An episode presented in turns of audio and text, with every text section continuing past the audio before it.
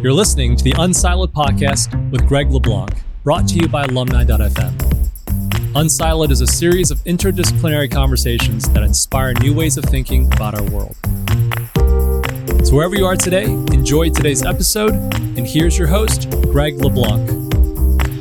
Welcome to Unsiloed. I'm Greg LeBlanc, and I'm here with Paul Morland, who is at Oxford University and also is the author of this book right here called The Human Tide how population shaped the modern world, and is also the author of an upcoming book called Tomorrow's People, which I guess is a sequel to The Human Tide. Since this book takes us to the, the present, I guess this next book is going to take us to the future. And hopefully, we'll have a chance to talk about that book. But I want to start off by discussing this whole idea of demography, right? When I was getting my PhD in history, I had a friend and, and she was getting her PhD in history and demography. And I thought, this is weird. Isn't just demography one slice of, of history, right? Isn't it just taking a step back and, and looking at the big macro movements over the longue durée?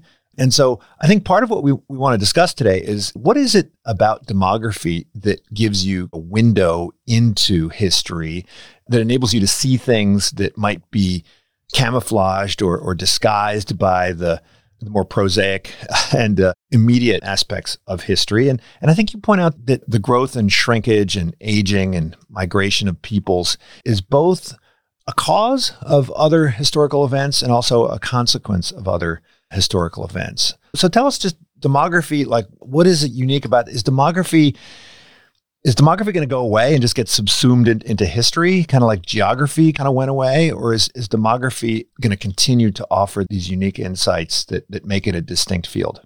Well, I think demography has indeed a unique insight into history. It's a field of its own. So, quite apart from history, people are studying what drives fertility, what drives mortality, what drives migration. It can be a very contemporary study. It can be a highly a mathematical, highly statistical study. But thinking of it historically, it is a window on history. And there are many windows on history. And to see history properly, we need to look through all those windows. Economics, for example, imagine that historians had written history, indeed, to some extent they did, and they're never really taken account of economics. Someone came along and said, hold on a minute, economics actually matters. Hmm. The size of economies, the strength of industries, and so on. So I don't make any huge claims for demography to say this is the only way to look at history. What I do say is, in market terms, it's a value stock, perhaps would be a good way of putting it. It's been a little bit under undervalued, a little bit ignored. The idea behind the human tide was really to say people have done amazing work on historical demography. So they've gone in great detail in, particularly in Britain, looked at parish records, looked at whether fertility actually went up early on in the expansion of British population in the 19th century, or was it just a question of mortality falling? They've done some really painstaking work on some very detailed stuff. Historians have written big histories that have taken some account of demography. But what I don't think anyone had really done to this stage, and I think that's what makes the human tide unique, is to say, what if we just told the story of the last 200 years from a demographic point of view? What are the parts of history, what are the big events which can be explained or can have new light thrown on them by looking at things through a demographic lens? So, my argument would be demography is one of many windows, but it's probably been looked through a lot less than others. So far as is demography going to go away, the answer is no. So the, the reason someone might have said demography was going to go away is as follows. We're all going to be Denmark, to use, I think it was Fukuyama who used that mm. term. We're all going to move towards a world of low fertility, long life expectancy, the differences are going to be pretty small. Ultimately, everywhere is going to end up with sub replacement fertility. Populations will age and populations will start shrinking.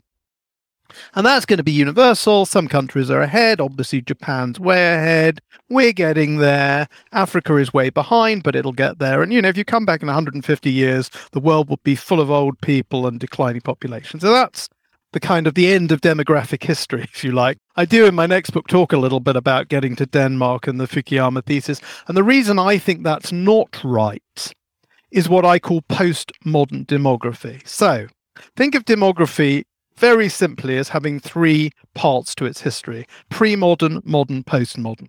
Pre modern, everyone, again, to quote myself, everyone is breeding like rabbits and dying like flies. Now, that's a simplification because actually, populations often expand and then they get knocked back quite suddenly by disaster. So there's this kind of two steps forward, one step back. It's not always the case that people are dying like flies. And in the early and high Middle Ages, the European populations expanded. Same in China. So there are good times and bad times, but along come wars or famines, the thing gets knocked back and it only moves forward very slowly because people do have big families. Some societies have monasteries and lots of people being effectively taken out of the birthing pool, or they have actually infanticide or clever ways of avoiding having children. But basically, people have a lot of kids, and a lot of people die, a lot of kids die, and the population roughly quadruples between Julius Caesar and Queen Victoria, which is actually a really slow rate of hmm. growth.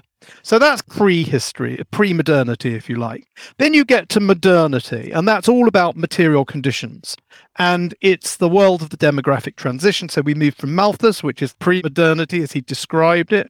We move to modernity, which is this transition whereby conditions improve, fertility rates stay high, but mortality falls, populations explode, and then eventually educated women, urbanization, industrialization, higher incomes, fertility rates fall. It's a process that gets you from high mortality, high fertility, low population to low fertility, low mortality, long life expectancy, big population, but flat population. And then we move into what I call demographic post modernity. And the difference between modernity and post modernity is in modernity, it's all about material conditions. So the richer you are, the more advanced you are, the more industrialized you are, the more you are, the farther you are through that transition. So we take 1900, Britain's already starting to see a fall in its fertility rate, its mortality rate's been coming down for years. Germany is probably about 20 or 30 years behind. Russia's 20 or 30 years behind that. Much of the world beyond Europe's not even started. So you can almost predict where fertility and mortality and growth of population are by the material advance of the country.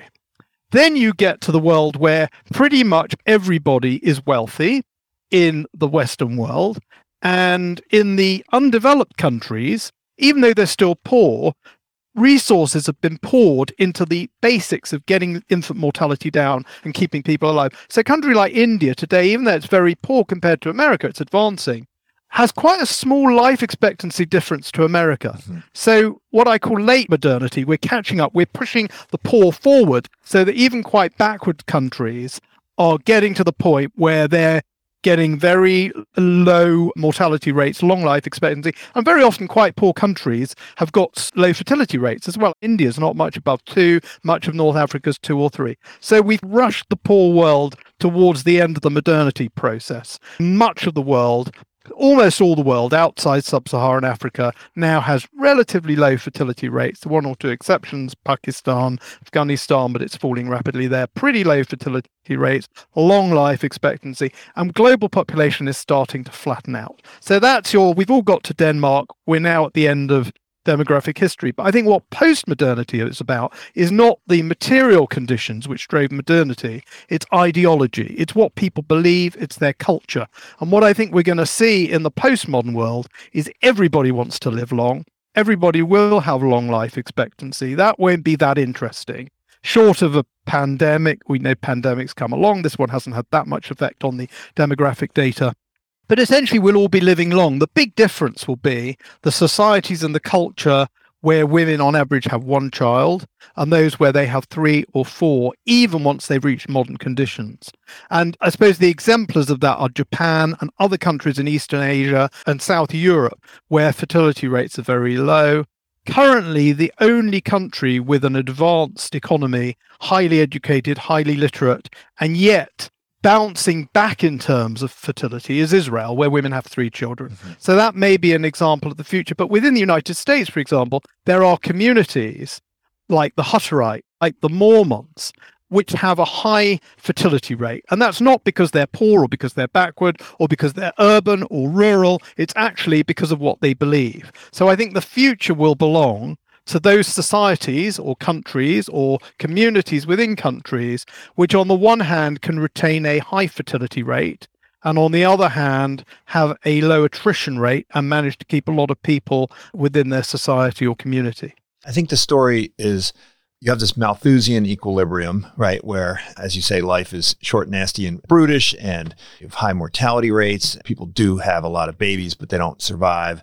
And then we go through this phase where much higher fertility corresponds to economic growth. But then when economic growth continues, we settle into this new equilibrium where the fertility rate is quite low. Now, I think it's it's a little bit puzzling, right? There's a period in time for most of human history where the wealthier you were and the more resources you had access to, the, more offspring you would have, or at least the more surviving offspring you would have. And that was true in the Malthusian era, where the wealthy and the aristocrats would have way more surviving offspring, but also across countries when you're going through this industrial revolution where the English had way more surviving offspring than pretty much anyone else on the planet. But now we're in this world where there's negative correlation, right? Where the wealthier you are, the fewer kids you have. And I think biologists would be hard pressed to figure out why this is happening, right? you know, if, if you gave horses and, and pigs and dogs and cats access to like much better health care and resources, like they would just have way more offspring. And, and I don't think that they would ever consider reducing the number of, of offspring there's economic explanations and there's also cultural explanations. And and I think you, you talk about both of them but but I think that's the big mystery for economic historians. Is it really about economics and investment in the ROI of offspring or is it about culture and, and preferences and, and that sort of thing? What's what accounts for this breakdown in, in the correlation and actually the flipping of the correlation in between wealth and fertility it is a complex story and it's got, as you say, both a material and cultural elements in it. So traditionally, the better off were able to. So let's assume people roughly had the same number of kids and uncontrolled fertility.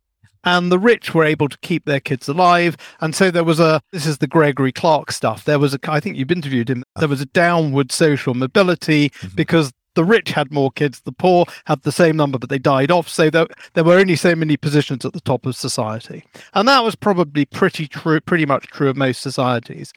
Then you get to the point where a couple of things happen. First of all, society gets richer and the poor are able to keep their kids alive. At the same time, and it, different countries, different places, different paces, but Edwardian England's a good example control of fertility tends to start at the top and work its way down. So, access to contraception, it was often quite expensive, or you needed to know about it, you needed education. So, very often in societies, it's the wealthier that start using contraception and it filters down. And there's something I call the eu- eugenicist moment. And we saw it in Britain in about 1900, and we saw it in Singapore in about 1980, when the rich are not having many kids and the poor are. And the panic is not we're going to be too many or too few, but the quality of the stock is going to go down. That's the term that was used because the best sort of people aren't breeding and the worst sort are. So in Britain, we saw lots of newspaper articles in Edwardian England about these sorts of issues. In Singapore, famously, they were sending their graduates off on love cruises to encourage them to have more kids, trying to get the less uh, well educated to have fewer. But actually, that's just a phase. And now in Singapore, everyone has few children. Mm-hmm. So that kind of low fertility works its way through because access to contraception. I think there is probably a natural human desire to control one's fertility. There is the good old fashioned economic argument about return on investment. If fewer kids, you can invest in them in a society where education and investment in children actually yields results as opposed to living in an agricultural society where more children are, often beneficial. Eventually, everyone gets there in terms of low fertility. So that kind of works through the society from the top to the bottom effectively. Then what matters? Then the material story is over, if you like. And what comes to matter then is people's values. And that what ma- in terms of people's values, I think that's more interestingly and more incisively examined when you think about ideology and religion and culture than when you think about class and socioeconomic conditions. For a biologist, this would seem puzzling, right? Because there may have been a time where if you had a child who was more educated, capable of earning more income, particularly if they were male, that then you would have kind of more grandchildren But that doesn't seem to be true. In fact, the more you educate your offspring, the fewer grandchildren you'll expect to have. So one, one would expect over time this appetite for education would disappear and we would develop a preference for uneducated children and we would start investing less in them. If you're talking about biology, animals are not programmed to want to have lots of progeny. Mm-hmm. Animals are programmed to want to have lots of sex. Mm-hmm. And my suggestion is not that human beings have overcome that, although there is some evidence of a decline in human sexuality, but rather that humans have very cleverly learned to decouple sex and having children. The biology, in a sense, breaks down. So that we're biologically programmed to consume a lot of sugar or a lot of food when we get the chance and then when we're in a world of surfeit, this gives rise to problems of obesity. Similarly, we're programmed not, as I say, to have lots of offspring, but to have lots of sex. And when you find you can decouple that because of clever technology, which we've figured out how to do and animals haven't, then you find you have a problem of low fertility, if you think that is a problem. Mm-hmm. And I do think a lot of societies are suffering already and will continue to suffer from too few people. So too few people. There's plenty of human mass out there, if you like. We're getting bigger, but we're getting fewer. Yeah, and I think this idea of fertility management. Look, this has been around as long as humans have, have been around, and it's not the invention of the pill or some technology. There is delaying marriage there's refraining from from sex altogether there's maintaining breastfeeding for for longer periods versus shorter periods. Humans have had the capacity to manage fertility. And i studied french history and you know it's kind of obvious that the french figured out a way to kind of manage their fertility long before the invention of fertility technologies. Do we fail to appreciate that fertility has been a choice? Uh, it's humans aren't robotically automatons that are going to crank out children when it's not desirable, right? Hasn't birth control been with us as long as we've been humans? Actually, you can answer that question by looking at the story of Thomas Malthus, because Malthus wrote four versions of his great work on uh, the principles of population. And the first one was more or less a sort of model which said we'll always breed, we'll always have loads of kids, we'll push things to the limit, but the limit is always going to be there. The limit's moving slowly. Our ability to breed is really strong, so we're always going to get pushed back. That was Malthus 1, which I think was 1798. In his second edition, and then he varied it in the third and fourth, but two, three, and four are pretty similar. He awoke to the fact that whilst this was an insightful model, it wasn't actually reality and that if you looked around the world, if you traveled, if you examined travelers, if you looked at the records from Norway to North America to China, societies and cultures have different ways of dealing with fertility and different ways of controlling it. So, indeed, in Catholic France, it would seem France is almost an exception to the European pattern in the 19th century. But as you say, they do see it seems as if the canny French peasant figured out better how to control his and her fertility in the 19th century than others did. We've just got better at doing it. And uh, instead of uh, a lot of superstition, some efficient ideas, word of mouth, books being published in Victorian England that were then banned. Everything is super available. Su- everyone understands how to manage their fertility. So it's obviously wrong to say that we were in a world of totally unmanaged fertility historically. Even the ancient Egyptians had some contraception, and we know they were into uh, infanticide if you read the book of Exodus. But it's the, the simplicity and the reliability of the technology since the 60s which has changed the whole realm of fertility. Mm-hmm. And I think that public figures, politicians, were probably a lot more concerned about demographic issues in the past than they are in the present. You talked about how the folks in Germany were worried about the increasing number of Russians, and the French were worried about the increasing number of Germans, and the English were concerned about the decline in their fertility, but felt emboldened by the availability of the Canadians and the Australians backing them up. For most of human history, this tide has been impossible to to stop. Basically, bigger countries with more people ultimately wind up dominating smaller countries with smaller populations. And when you zoom out and you do this kind of this big picture analysis, countries have always worried about the sizes of their populations because presumably the productivity would ultimately even out. So there were these brief shining moments when small countries like Holland and, and later England were able to, to dominate with their small populations. But the equilibrium seems to be bigger populations carry the day, right? So let's talk about two things then. First of all, the political attitudes to demography, which you raised. The views and the worries and the concerns of the people who run countries and sometimes their populations. And then let's talk a little bit about the relationship between demography and power. As far as the size of populations are concerned, that's certainly been the case that rulers have worried about that since ancient history, and they've seen a decline in population as a sign of national. Even the Romans were concerned about the fertility of the Germans, right? Yeah, the Romans and the ancient Greeks were worried, and you can trace it back. And probably because a basically underpopulated world called out for more people very often and of course armies armies were often in the battlefield and technological advances were slow so very often groups were more or less at a, a, similar level technologically although of course things like the chariot came along and so on i think the difference with today is that a discussion of fertility is really difficult for politicians. I think we live in an era when this is a very sensitive issue. I think, first of all, people want to be sensitive to those who can't have children. I think any suggestion of increasing the number of one ethnic group versus another ethnic group seen as being extremely politically incorrect.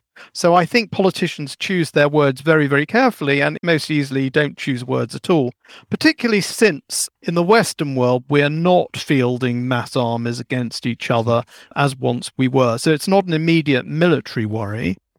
And the problem of a lack of people to fill jobs, lack of people in the economy, which we might come on to, is not something which fixing fertility now is going to help you. So Boris Johnson, who's famous for having a large number of children by a, a, fairly large number of women, possibly more children than he's prepared to admit to, but he's been a bit vague about it. Anyway, if, if Boris Johnson were suddenly to brilliantly change the fertility rate in Britain, and, and the average woman in Britain started having three children or four children because Boris found the magic key to raising fertility rate, if that's what he wanted to do, the benefits in terms of more labour in the economy would not be coming through for decades. So there's very little in it for politicians, really, to do much about the fertility rate. In terms of power and what really drives power, as I said, if you're looking back historically, where you've got countries with similar levels of technological development, tech,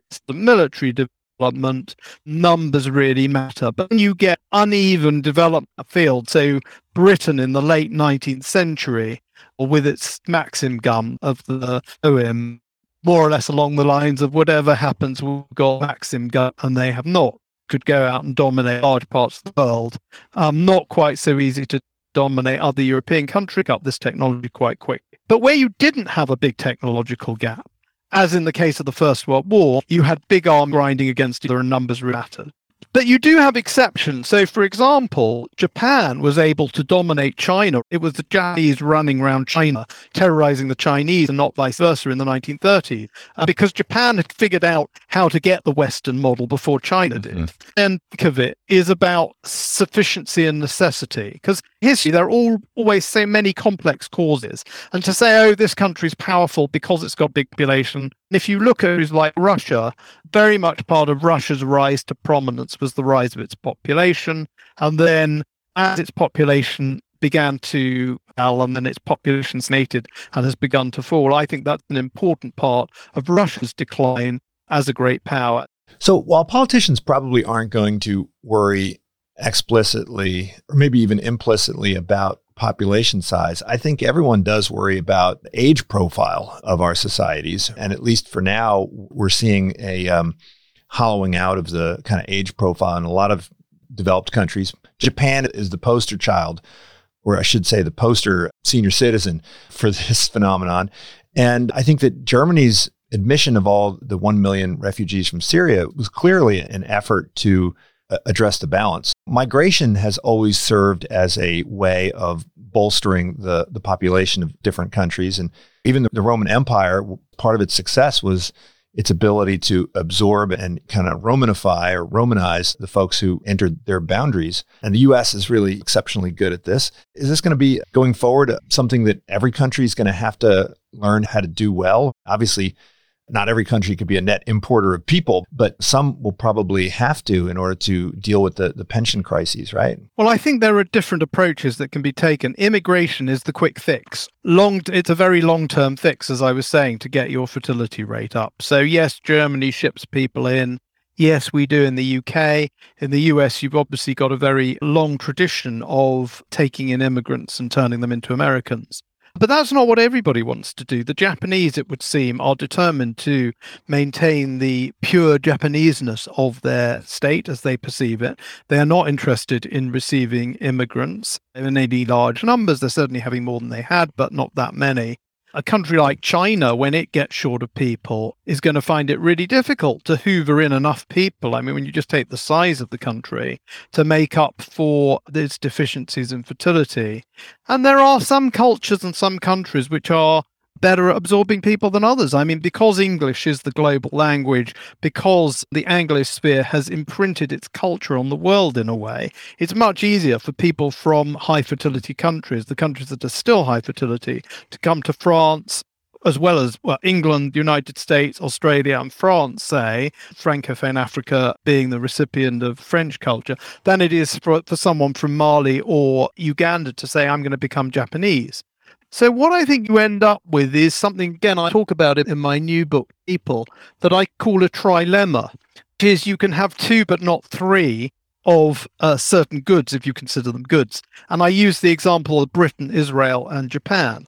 In Britain, we have a buoyant economy, or we've had a relatively buoyant economy, by continuing to have large uh, numbers of immigrants, having a low fertility rate. So we've kept low fertility and high immigration, we've kept our economy going and we've enjoyed the benefits of they are benefits of small families, people not having to get up too often in the night to change the nappies, if you like. But what we sacrifice, if you think it's a sacrifice, some don't, is the con- continuity of ethnicity. So there's a, and this is a sensitive subject to discuss. But if you look back in 1970, over 95% of people in the British Isles were of British or Irish extraction. I was born in 1964. My parents were immigrants. I was a very unusual child in London, relatively statistically, and certainly in the UK, to be the child of immigrants. Today, it would be much more normal. So, Britain has kept its small families, buoyant economy by having immigration, and effectively, it has given away its homogeneity. Mm-hmm. Japan has chosen to keep the homogeneity and also to keep the small families. But its economy has definitely suffered. And it's interesting with Japan that the economy really took a knock in the late, very late 80s, early 90s when the workforce started to decline. So that's been the Japanese choice. And the Israeli choice has been to have larger families and to keep the economy buoyant. Of course, they've had a lot of immigration. They don't really need that immigration anymore, but they have done the hard yards of the Israeli family. The Israeli parents have been getting up in the night for that second child, that third child, that fourth child, and all the hard work. I mean, I think the benefit, but the joys of parenthood are enormous. And, and personally, I would, if you you can have two out of the three of the small family the buoyant economy and the ethno continuity, if you want to call it that for better, for want of a better term. But you can't have all three. Well, I found fascinating is this. You mentioned this interwar experience of France, which took in what two million immigrants from Italy and Spain and, and Poland to redress the the losses that they experienced during World War One, and I think that went relatively smoothly, and they were successful at converting all of them into Frenchmen. And so, one of the things that you mentioned in the book is that the percentage of the world that considers itself European has rose dramatically, but then has been falling substantially for the last couple decades as countries like Nigeria and Kenya, they've seen their population grow 20, 30, 40 fold in the last century. Does this mean that the waves of immigrants coming over on, you know, inflatable rafts is just the tip of the iceberg? Should we expect to see massive relocations of population? I mean, if we look at what happened in the 18th century and the 19th century, we just saw these massive movements of people from Europe to the Americas because of the disproportion in population densities and so forth. Should we just expect, in spite of any efforts that are made by folks in Europe to resist this, should we just expect it to be inevitable? Is the human tide unstoppable? Should we, we expect the surplus areas to and the deficit areas to equalize? Well, it was interesting as I heard you asking your question. I was waiting for the word inevitable and you got you got there. I don't think anything in history is inevitable. I don't think it was inevitable that the Europeans would expand into the the wider world. But we've got used to the idea of a very European world. We've got used to the idea that California, Australia, and until not all that long ago, large parts of South Africa were very European in their origin.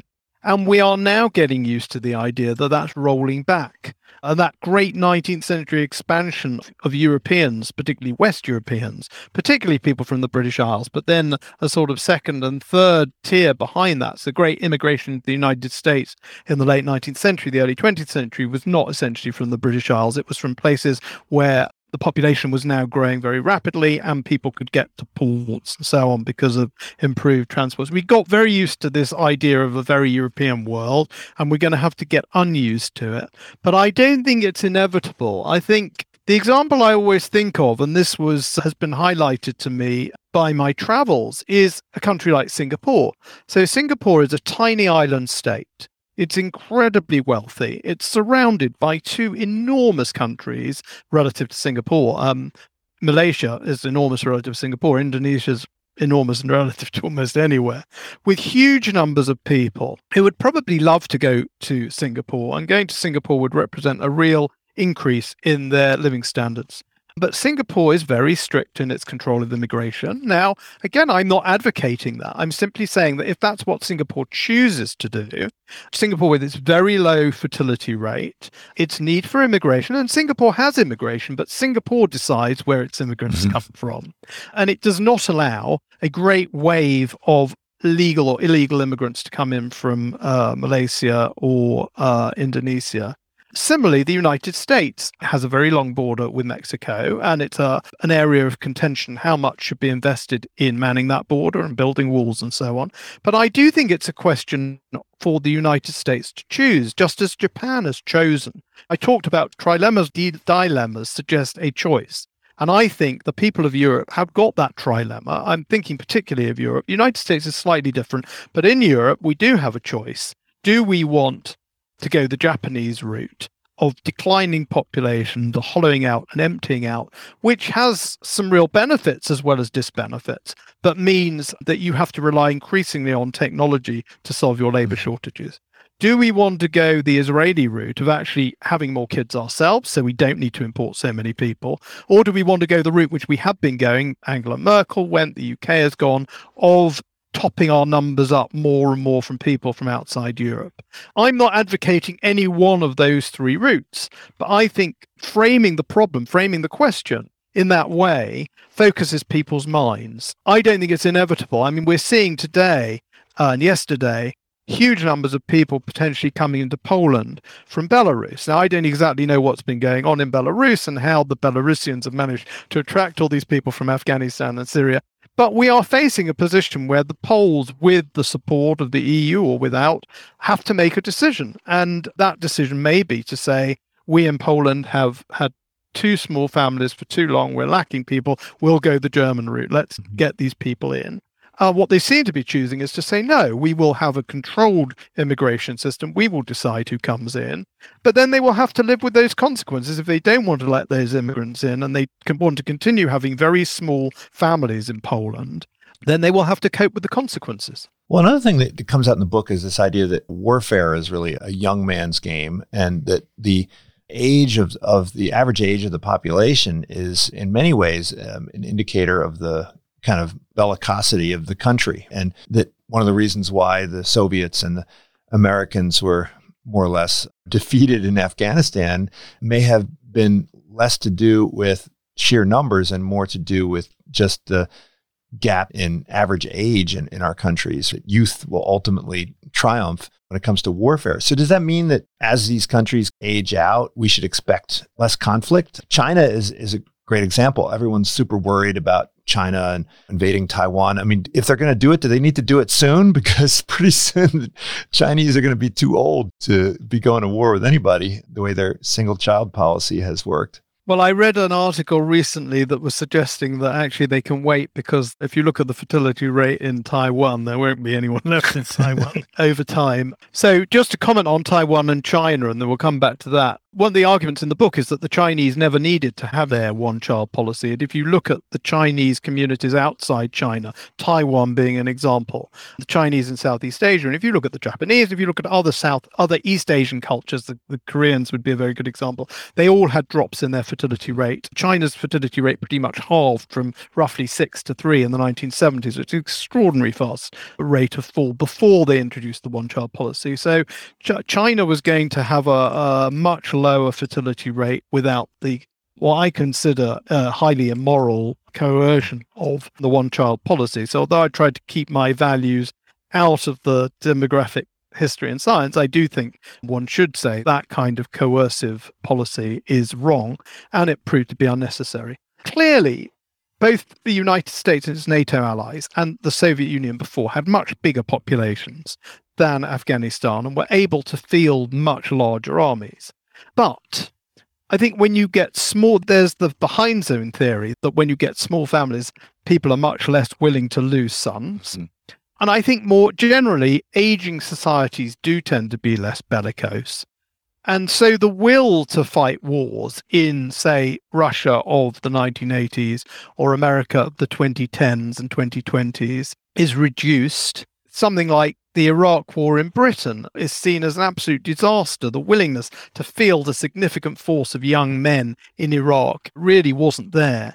Against that, you have these very young populations in Iraq and Afghanistan, not only very young, but much, much bigger than they were 50 or 70 years ago. The population of Afghanistan is, has hugely grown since the Soviets went in there in 79, never mind since the Brits were in there in the 1870s and 1880s. So there are just many more of them. And a lot of them are young men. They're very high percentages young men. There aren't lots of older people with the restraining influence that older people often have.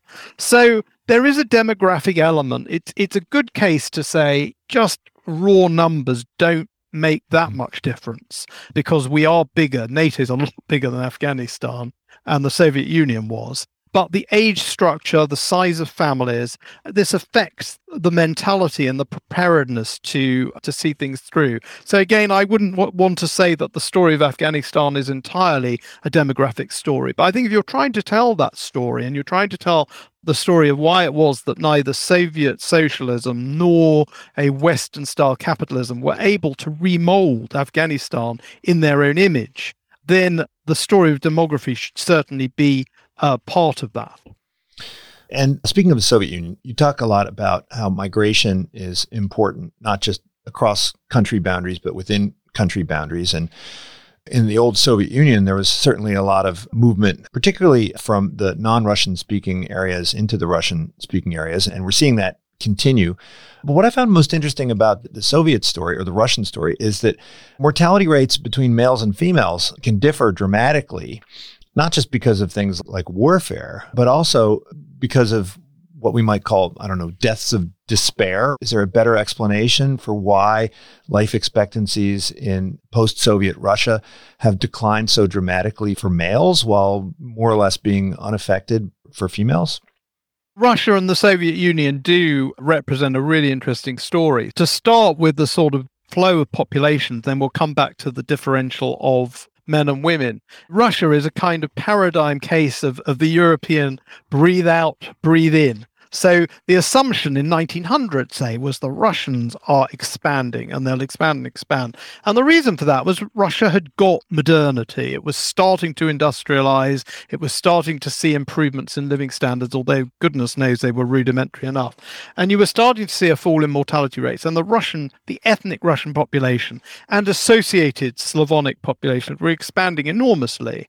That was taken for granted. These tiny populations in what was called Turkestan, Central Asia, and in the Caucasus were assumed to be forever unimportant. And the assumption was that the Russians would grow in terms of their numbers, in terms of their cultural influence. And after the revolution, although a lot changed, there was still that assumption there. And it was a real shock to the Russian communist establishment when they started to realize that after decades of the Russian, the ethnic Russians having a smaller fertility rate, and the peoples of the Muslim, particularly the Muslims of the Caucasus and Central Asia, continuing to have a high fertility rate and starting to get that wave of modernity, thanks, of course, in part to the, the efforts of the Soviet Union, that these were now becoming demographically much more significant. And the great Russian movement out into the Virgin Lands as late as the 50s, and that there've been Russians moving out, out for decades. From the 50s, it was the last gasp. And then that ended. The Soviet Union collapsed. A lot of Russians came back from the so called near abroad. And there have been huge flows of people from the former Soviet Union into Russia, so that now I can't remember how many Muslims there are in Moscow, and I think the numbers are probably disputed, but it's a very large number. The book, I think you said twenty percent. Uh, I, have read that. I have. There are sources that support that, but now, of course, places like Azerbaijan and Uzbekistan have also started to move towards low fertility, so that will change over time. But in the story of the Soviet Union, in a way, and the way the Russians expanded in the Soviet Union, you can see the story story of the Europeans in the, the wider world. It's that story in, in a slightly smaller environment, but a pretty big one nevertheless. So far as the disparity of men and women life expectancy is concerned, the best explanation we have is exactly as you say deaths of despair which i know people talked about now Case and Deaton in, in the united states but a sense of a, a loss of meaning in their lives challenge to masculine roles when you deindustrialize and of course industrial quantities of alcohol consumption which seem to vary very significantly between men and women. Now, it appears that Russia's turned the corner there, that the mortality rates are are going down, the life expectancy is going up, and the difference between men and women is narrowing. But it's still been an incredibly uh, painful journey for Russia and other countries have, have much smaller gaps between male and female mortality rates to the point of those differences even disappearing. I think in Russia alone, it's a good example of a country whose story you cannot tell without telling the story of demography in many facets, both the demographic transition, the uh, geography of and ethnicity, the different times at which the transition hits, and indeed, as you raised, the lap today uh, disaster of high mortality rates among Russian men, and now, of course, very low, long, long, low fertility rates. Some evidence fertility rates are picking up in Russia, but again, when you've had decades and decades of sub replacement fertility, it really begins to hit you. And Russia is noticing that in, the, in, places, the far east of Russia, particularly, but not only in the far east, villages are being deserted. It's harder and harder to keep infrastructure going in places like Siberia as there are fewer and fewer people to maintain it. Yes, the story of Russia and the Soviet Union, in a way, is a microcosm of the whole story of the human tide. This recent pandemic must have been a offered a field day for demographers, right? Because there's so much attention being brought to databases that no one ever really cared about, like excess deaths, and and there's been a great deal of attention paid to who is impacted by this the most, and we're seeing these big impacts in these old countries like Italy and France and, and like Spain, with relatively minor impacts on countries like Nigeria that that have a pretty young population. And do you think that first of all, is it good for demographers to have all this attention paid to these mortality figures and so forth? To someone who studies the longue durée, this must be a bit of a tempest in a teapot, right? Probably the total deaths due to this pandemic are smaller than the total number of lives saved by malaria interventions in the last 10 years. This can't be anything more than just a minor blip like the you know Russian flu of the 18, 1880s, right? In the grand scheme of things. Well, is the average life expectancy Well, affected in any that- major way by by this? Anything that throws the light on demography and uh, gives demographers a platform is good news as far as I'm concerned. Uh, So I'm glad it's got attention, but obviously, as a pandemic, it's very bad news. So um, don't get me wrong on that. In terms of the impact on numbers, I think there are two things. Obviously, there's mortality and there's fertility. So, on the mortality side, the numbers of people who died of COVID or the excess mortality, which reflects other things like in the UK, we've got neglected health problems and delayed hospitalization. Although those numbers are relatively high, those affected are very old on the whole. So, what that means is rather than just looking at the total loss of life, it's worth looking at the lost years. Now, if you compare that to the Spanish flu, which affected younger people, that has a very different effect. It, it's worth putting the deaths in the con- in context. For example, in Syria, if you look at the Syrian civil war, I'm just to change subjects for a moment, the deaths in the civil war, which are horrendous, are still only a year or two of population growth in Syria. What, what's happened in Syria, of course, has been a huge outflux of people. So a quarter of the population's left, a quarter of the population's been displaced. But it is worth seeing these sorts of things in that sort of context. So mortality wise, it's not, and again, I don't mean to uh, diminish the personal tragedies that people have suffered, but it's not going to have a significant effect on global numbers, particularly because those affected are relatively old and certainly not fertile in their fertile years. So, from a mortality perspective, I think we can, yeah, it will knock a year or two off life expectancy here and there. It'll bounce back. It's not not really uh, all that meaningful from a statistical point of view on the mortality side and the life expectancy side. What I think is more interesting as a demographer is the impact on fertility. There have been countries such as the Philippines where it's been suggested that a disruption in the um, supply of contraception has led to a baby boom. But in most countries, certainly in the developed world, uh, there seems to have been a drop off fertility. As people have, the best explanation is probably that people don't want to go to hospital. And there seems to have been quite a drop off of fertility. We'll see more. The 2020 data is really not going to be very much affected because if people made decisions, COVID based decisions to delay having children, they wouldn't have done that before March or April. So it's only in, in the 2021 data that we're really going to see what the impact has been. But it seems to have been quite significant in quite a lot of countries. The, the question then is how quickly will it bounce back? And I have a gut feeling that it will not bounce back quickly. So it has been a downward drag on something that was already falling. I do not think we're going to see a catch up uh, fertility boon. That's just my gut feeling.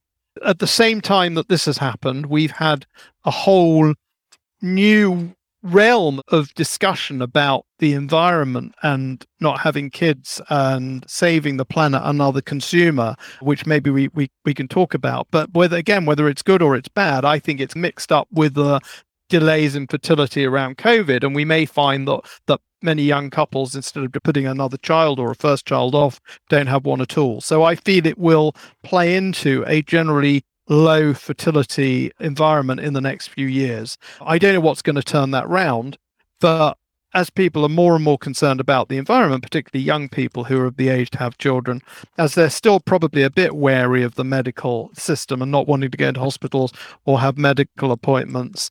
I guess at the same time, weddings have been delayed, and although we live in a not very traditional, many of our societies not very. Some societies are traditional, and people don't have children until they get married. And in other societies, even though they're not traditional, very often marriage is a trigger for having children. So putting off weddings, people haven't been hooking up in the way they would have been with nightclubs shut and so on. So the whole raft of reasons why, as long as COVID's around and people are worried about it, the fertility rate is down. And I think it will uh, stay down Mhm. for the foreseeable. So general anxiety and uncertainty will presumably also delay family formation. So it may, it may be that the number of years Yes. Lost to COVID due to lives never created in the first place might dwarf the number of years of life lost due to infections by COVID. That is my belief, although very difficult to calculate now, and it will probably always be difficult to calculate. If only because if there is a drop off in fertility, it'd be really hard to say how much of that is attributable directly to COVID and how much to other things. Mm-hmm. So, Paul, I want to turn now to the new book, Tomorrow's People Future of Humanity in 10 Numbers. Each chapter, you start off with a number. And some of these numbers were really surprising to me, including the one around how many old people there are in Japan, right? Is Japan the future? Are we all, is everyone in the developing world headed that direction? And then I guess even in the developing world with a bit of a delay, although these delays, you know, are accelerated and the developing world is latching on to these trends much more quickly than the developed worlds ever did? Or is the whole world going to be, you know, Japan at some point where you've got this relatively flat demographic profile and we're going to have as many 80 year olds as we do eight year olds in, in, our population? Not necessarily. There are a couple of places where they seem to be pushing against that. So I've mentioned Israel, which tiny country but a very interesting case of a highly developed country where people do have three kids each. Sri Lanka is a really interesting case and, and not much looked at or, or examined. I look I wrote a chapter about Sri Lanka in an earlier book I wrote uh, about demographic engineering. But Sri Lanka has got towards two children per woman and stayed there for decades. So you can hit a sweet spot spot, a Goldilocks, if you like, two to three, and not necessarily go down further. It is falling a little bit, but it's been pretty flat for a long time. So there's perhaps a Sri Lankan model, which is, yes, much poorer than Israel and not as high a fertility rate, but a reasonable uh, replacement fertility rate for a very long period of time.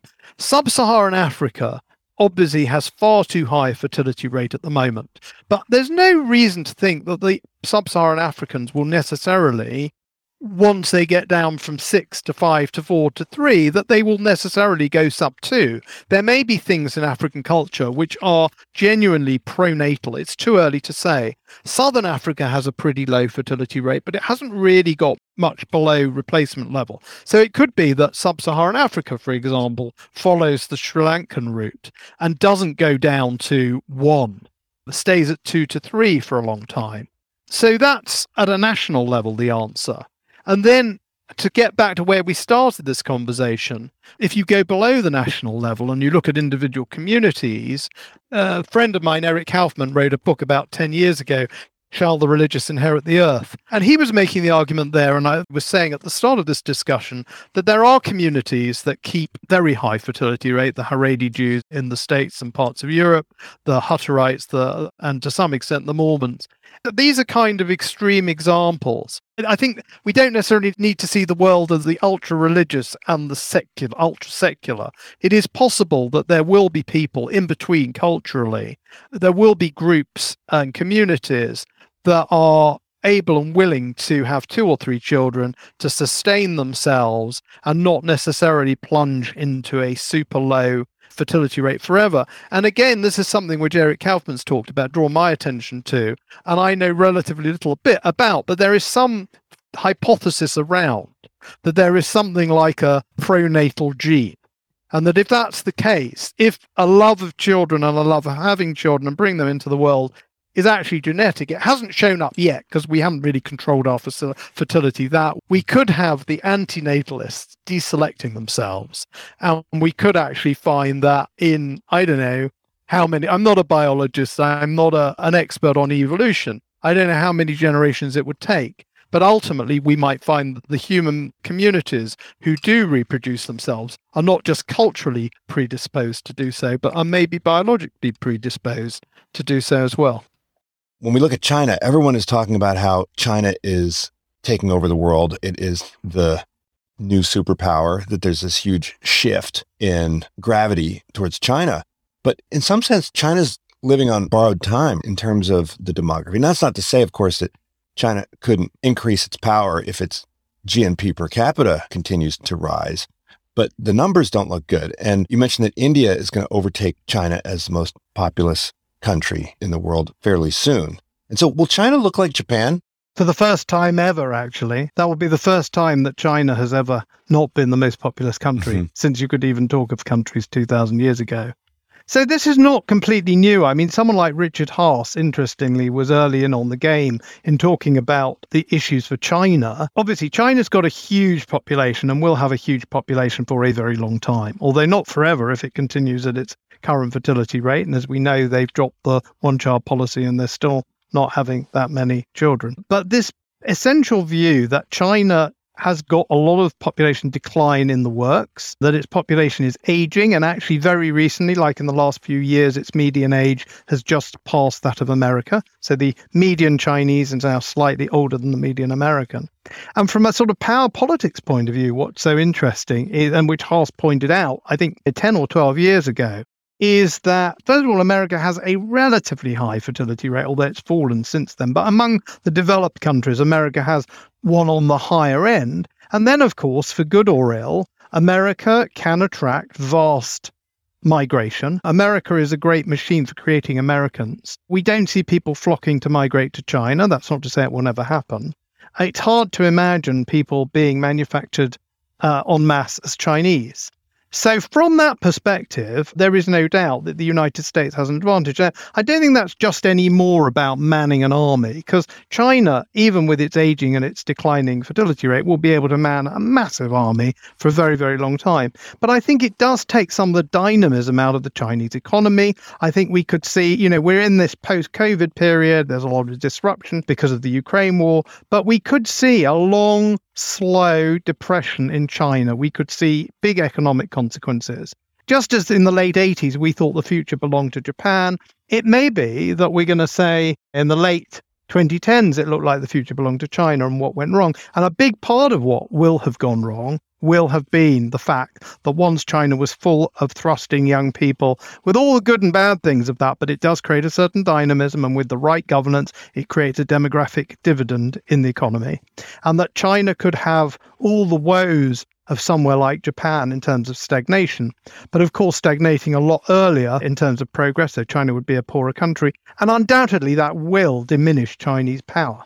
Now, the other thing I thought about was when you step back and you look at history from above and look at it from the long term, then there are certain pressures that build up that are impossible to ignore. So I interviewed someone recently about the steppes versus the settled agriculture and how it was inevitable that all of these tribes from the steppes would flow into the European plains and flow into China.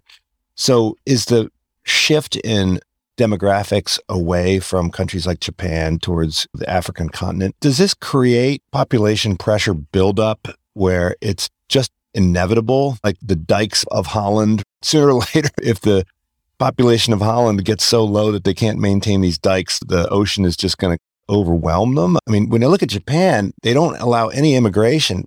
If this were the Middle Ages, we would say they're just going to get invaded. They're going to just get taken over. I'm a soft inevitabilist. I just made that term up. But I don't believe that you can, from the demography, read the history. So the way I put it recently was if you told me everything I could possibly know about the demography of 1920 or 1930, you can't then predict the Second World War and the rise of Adolf Hitler, right? So demography is not the only thing you need to know.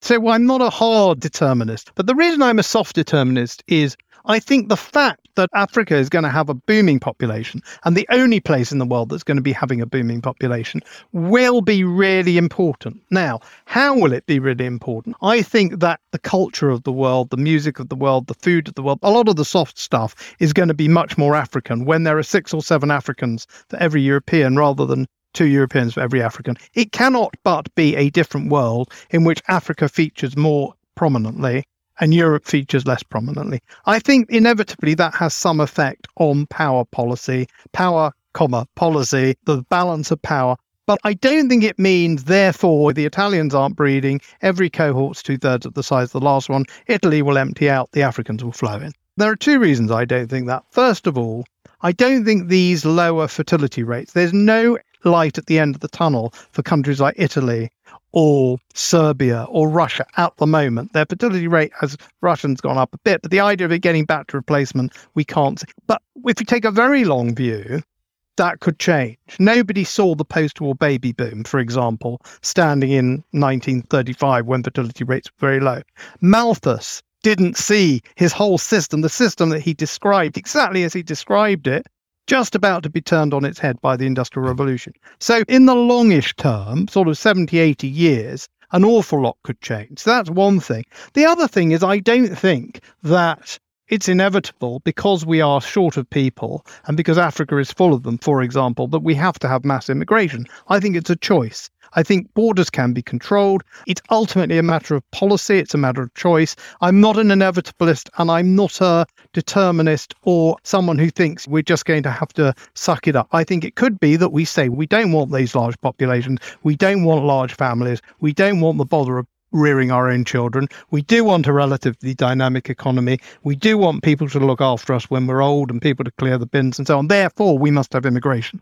Or people might say, we'll take the economic hit, we'll wait for the robots to come over the horizon, we'll hope for the best, and in the meanwhile, we'll extemporize and we'll do without the people. And that's obviously how Japan is coping. And no surprise, Japan is in the forefront of the rise of the robots. So I think all we might say, we might say, let's go back to having larger families. And this is the trilemma I talk about the sort of is the Israeli solution is we'll have bigger families. The Japanese solution is we'll stick to our ethnic continuity and we'll just cope with the lack of people. And the UK and, and US solution is we won't have bigger families and we're not prepared to take the economic hit, ship them in. I think the main thing is from a political point of view that people understand that's the trilemma we face and that we have an intelligent debate about that without all the hysteria about replacement theory or that's fascist or politically incorrect. It's time to have a grown up discussion of these things, have this discussion and make these choices as democracies. Otherwise, what is the point of democracy?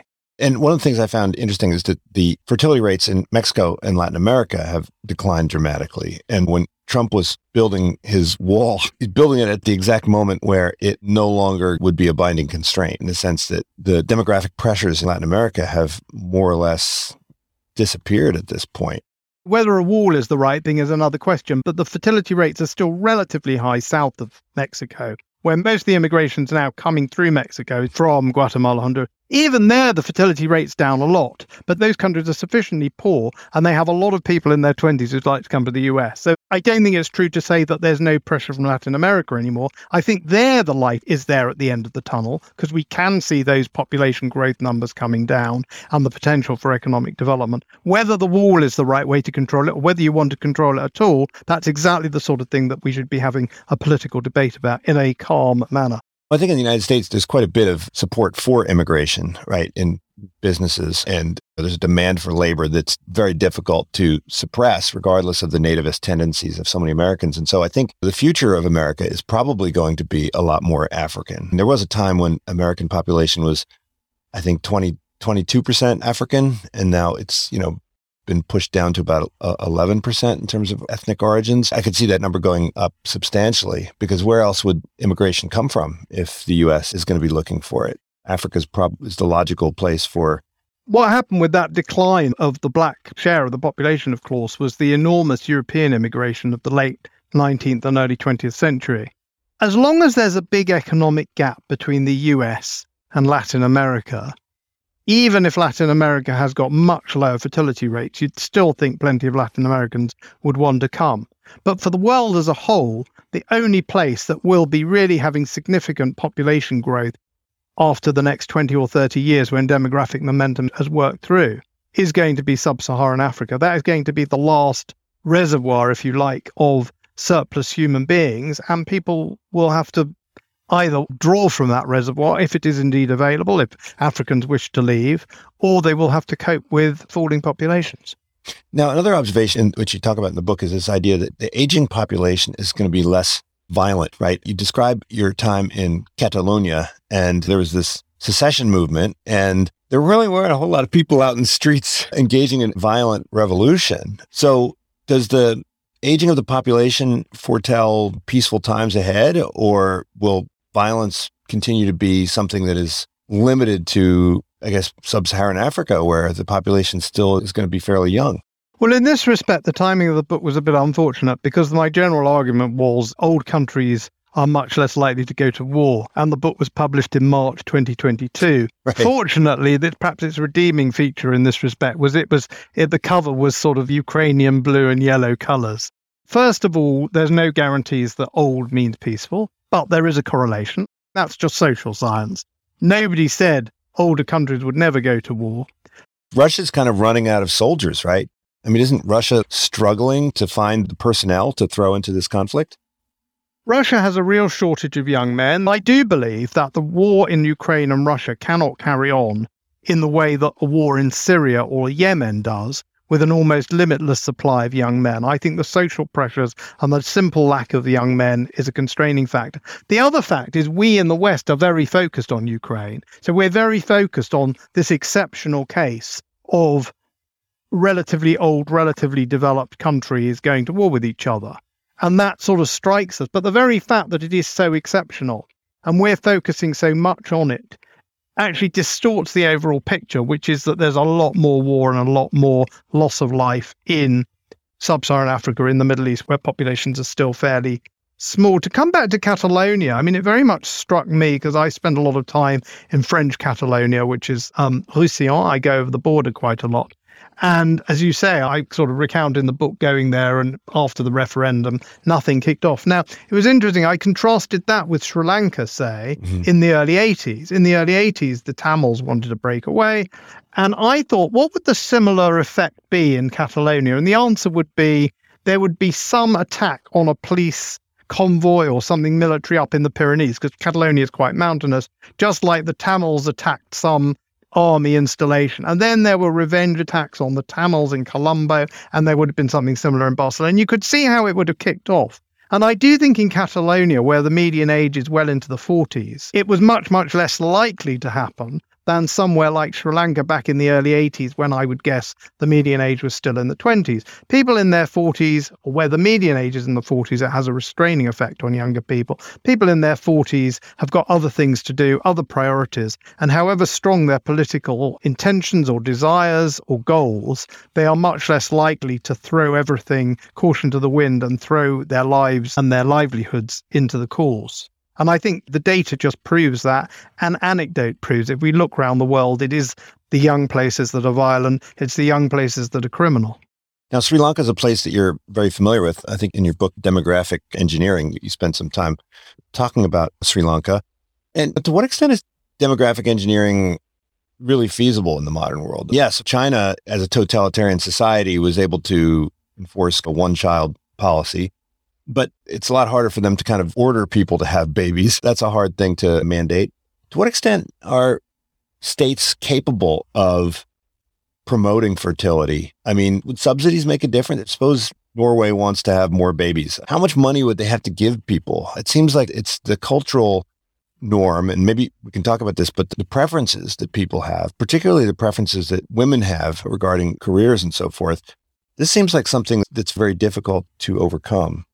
So I think states really can make a difference in helping people on the way down, as it were. If you are developing and if your women are becoming more educated, then spreading contraception is going to help bring your fertility rate down. Promotion. There are all sorts of things you can do as a government, uh, which absolutely do not in- involve the kind of coercion that China got involved in. Yeah, it was interesting you described Romania, where Romania, what they did is they were able to prevent certain parts of the population from using birth control, and then they would allow the other parts of the country to have access to it.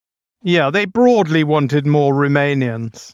They were kind of more relaxed about Hungarians using birth control and Germans and Jews leaving the country. So they had a kind of ethnic goal there. I think the two big problems with, say, a, a Norway, that's a good example. That Norway doesn't have such low fertility like Scandinavia. It's on the better end, but still a bit low. But a country like Norway, say Italy or, I don't know, Greece, I think there are two problems in them trying to get the fertility rate up and working against the general flow.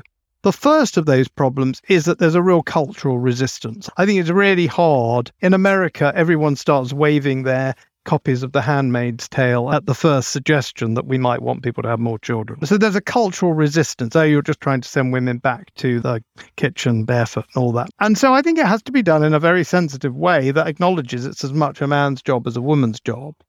And also, interestingly, we can point out that it's in countries where women have the ability to combine work and childbearing, and where that's actually encouraged, and where people are relaxed about sort of traditional things like marriage, whether children are born in or out of those are the societies, interestingly, in the developed world which have better fertility rates. The worst fertility rates are in the countries where women get the education, they don't get the opportunity to combine motherhood with work, and where out of wedlock childbirth is very low. So actually, we can make pronatalism a, a progressive cause, but it's quite difficult to do it. But it, there is material there. But the second thing, besides the kind of progressive resistance, is the fact, and you kind of alluded to it, you have to throw an awful lot of money at this. The two countries that have really tried are Hungary and Russia. Obviously, Russia not democratic at all, and Hungary questionably so. And the record is not all that clear. They're spending a lot of money. And in Hungary, in both countries, the fertility rate's gone up a bit. In Hungary, funnily enough, it's mostly gone up by more people having ones and twos rather than threes, and all the money's in the third. So there's some empirical evidence it's not really worked in Hungary. In Russia, it's bounced back a fair bit, but neither of these countries, and in no country where it's been tried, has fertility gone anywhere near the 2.2 or 2.1 you need for replacement. So, for sure, the kind of decline you're going to end up getting if you get your fertility rate up to 1.8 is not nearly as bad as the kind of decline you're going to get if you've got your fertility down at 1.3. So it's worth trying. But I feel very strongly that the number of children you have is ultimately a cultural, not an economic thing. The fact is that people say, I can't afford to have children. You know, it's impossible in today's economic circumstances, and the government needs to incentivize me more. But interestingly, when our ancestors were much poorer, they had much bigger families. And where in the world today are people having the biggest families in the poorest countries? So I think it's got a lot to do with expectations and attitudes. And the big families in the developed world today are had by people with specific sets of religious ideals, which the US is a good example of that. You have Amish, you have Hutterites, you have a lot of Haredi Jews. A country like Italy doesn't have any of those groups. But in the United States, you have seen emerge those currently small groups which combine living in the developed world and often having relatively high incomes with, you know, not living on the conditions of Chad or Niger, with quite big families. And yet that may be where the future lies. But if you speak to those people, I've spent quite a lot of time speaking to particularly Orthodox Jews about the subject and Israelis, it's all about values. It's not about economic incentives. And I'm skeptical that in a particular environment, throwing a lot of government money at the problem is going to solve it. This was the most interesting insight, I think, in the book, because for an economist, the prior is that this is a decision around economics, right? Children are expensive. You have to spend a lot of money if you want them to be successful. If you want them to be an attractive mate, you have to send them to university and so forth. And so at the end of the day, you're going to choose quality over quantity and you invest in work as opposed to child rearing. But I think what you suggested is that a lot of this is really cultural and a lot of it's about preferences. You say that the decline in fertility correlates with the spread of television. I think you said that in Latin America, if you watch more. I mean, I don't think this was a rigorous scientific study, but if the rise of telenovelas seems to have correlated with the decline in fertility. And I think anecdotally, I know some people that say I can't afford another kid, but they have a guest house, they have a vacation homes and, you know, $150,000 cars. That seems like four years of college right there in their driveway. So how malleable are these preferences? Are these preferences driven by media, advertising? Are these preferences inevitable or are they things that the norms of the more religious people could diffuse in a more secular way as people began to appreciate the joys of parenthood, let's say. Well, in the book, I talk about modern and postmodern demography. So, pre modern was we had no control over our fertility or very little. We died very young, being born, breeding like rabbits, dying like flies. Now, then you get to the modern, and that's the world Malthus described broadly. And it's a more nuanced world, and the later versions of Malthus describe it in more detail. Then you get to what I call modernity, and that's the process of economic progress. And that's the world that economists are in. I don't want to say stuck in, but Homo economicus lives in modernity. And that's a world in which people become more urban, they become richer, they get more control over their fertility, they live longer, they make those rational economic calculations about another pair of hands in the fields was great, but another kid means I won't be able to pay to Harvard for the two I've got, whatever it is. That's where the economic calculations are made. Then I think when we get to the point where much of the world is that we're kind of postmodern, And I'm thinking of that not in some kind of complicated theoretical French philosopher sense, but almost like the Robert Gordon view of the world. We've got to the point we're not starving, we've got clothes, we can heat our homes, we've got a comfortable bed to lie in. We've gone through that stuff. Then I think what really matters is values. We're not all going to get there very soon. We're not all going to get to Denmark, but more and more of the world has. Fantastically, more people have been urbanized and got a reasonable level of education and income over the last sort of 50 years. So we've moved through that. And then the question is, what are your priorities when everyone can take contraception pretty much, where nobody's worrying about, is my child going to starve? Then I think what matters is its cultural norm. They're mediated through economics. So they might be, oh my goodness, I couldn't possibly have a second child until I paid off the mortgage on my country house, sort of thing, give an exaggerated um, version. And I don't dismiss the real struggles people have over housing and childcare and so on, but they pale in significance compared to those of the past when people had much bigger families. But I think the future really belongs to a world of values. We move out of the world of tell me your material condition and I can tell you your fertility rate, to your fertility rate is going to be driven hugely not by how much you earned or even the level of education you have, but by your beliefs. Now, at the moment, the groups who have a really high fertility ideology, if you like, are small. But if they continue to grow at the kind of pace that they are at the moment, they continue to have families of that kind of size, and they're able to retain their people, then in a few hundred years, perhaps, and that is looking a long way out, they will become a much bigger element in society. And if modern liberal seculars are not able to find a way to marry their modernity, their liberalism, and their secularity, such a word exists, their secularism, with sustainable demography, they will diminish. Or they'll have to constantly to be recruiting people from those religious sects who will be meanwhile trying to retain them doesn't seem like there's any logical reason why liberal secularism should imply small families, right? Isn't a large family consistent with a worldview of liberal secularism?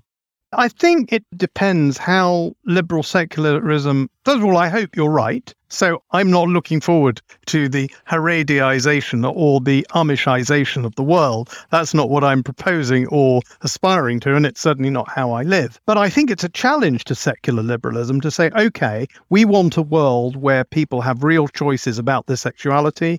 We want a world where people have real choices about their lifestyles. I've got two daughters and one son, and they've all had exactly the same educational opportunities. And I'm as proud of my daughters and their achievements as of my son. That just goes without saying. And my wife is, has been as ambitious and as hardworking as I am. So it goes without saying we want all those things for our women and we want all the choices and optionality that the modern world brings us. Those are good things. Now, how can we combine those? Not inevitably, but those have tended to be associated with smaller family sizes. So I think it's a real challenge for secular liberals. And I would consider myself broadly in that camp. At least I want a secular liberal society in which people can choose to be more or less religious or lead different sorts of lifestyles. How can that kind of society ensure that it doesn't breed itself out of existence. At the moment, it is breeding itself out of existence. So it may not be inevitable. I hope it's not inevitable. But that's the challenge that secular liberals face. There was one review of my book, which was actually quite positive in the Times, the London Times. It was more or less saying Morland is proposing a return of the patriarchy. Well, no, you know, I am not proposing a return. I'm just saying this is a challenge for secular liberal societies. They're going to have to figure it out or they're going to wane. There's no point in just burying our heads in the sand. Paul, thank you so much for joining me. It's been a fascinating set of conversations. The most recent book is called Tomorrow's People The Future of Humanity in 10 Numbers. And of course, The Human Tide. And for those of you who want to dig deep into the more academic side of things, demographic engineering, population strategies in ethnic conflict. You might find this somewhere in the used book bin. Paul, thank you so much for joining me. Appreciate it. Thank you, Greg. Thanks very much. Thank you for tuning in to the Unsiloed podcast. If you enjoyed today's episode, please give us a five star rating and review. To listen to other episodes, please visit our website at www.unsiloedpodcast.com.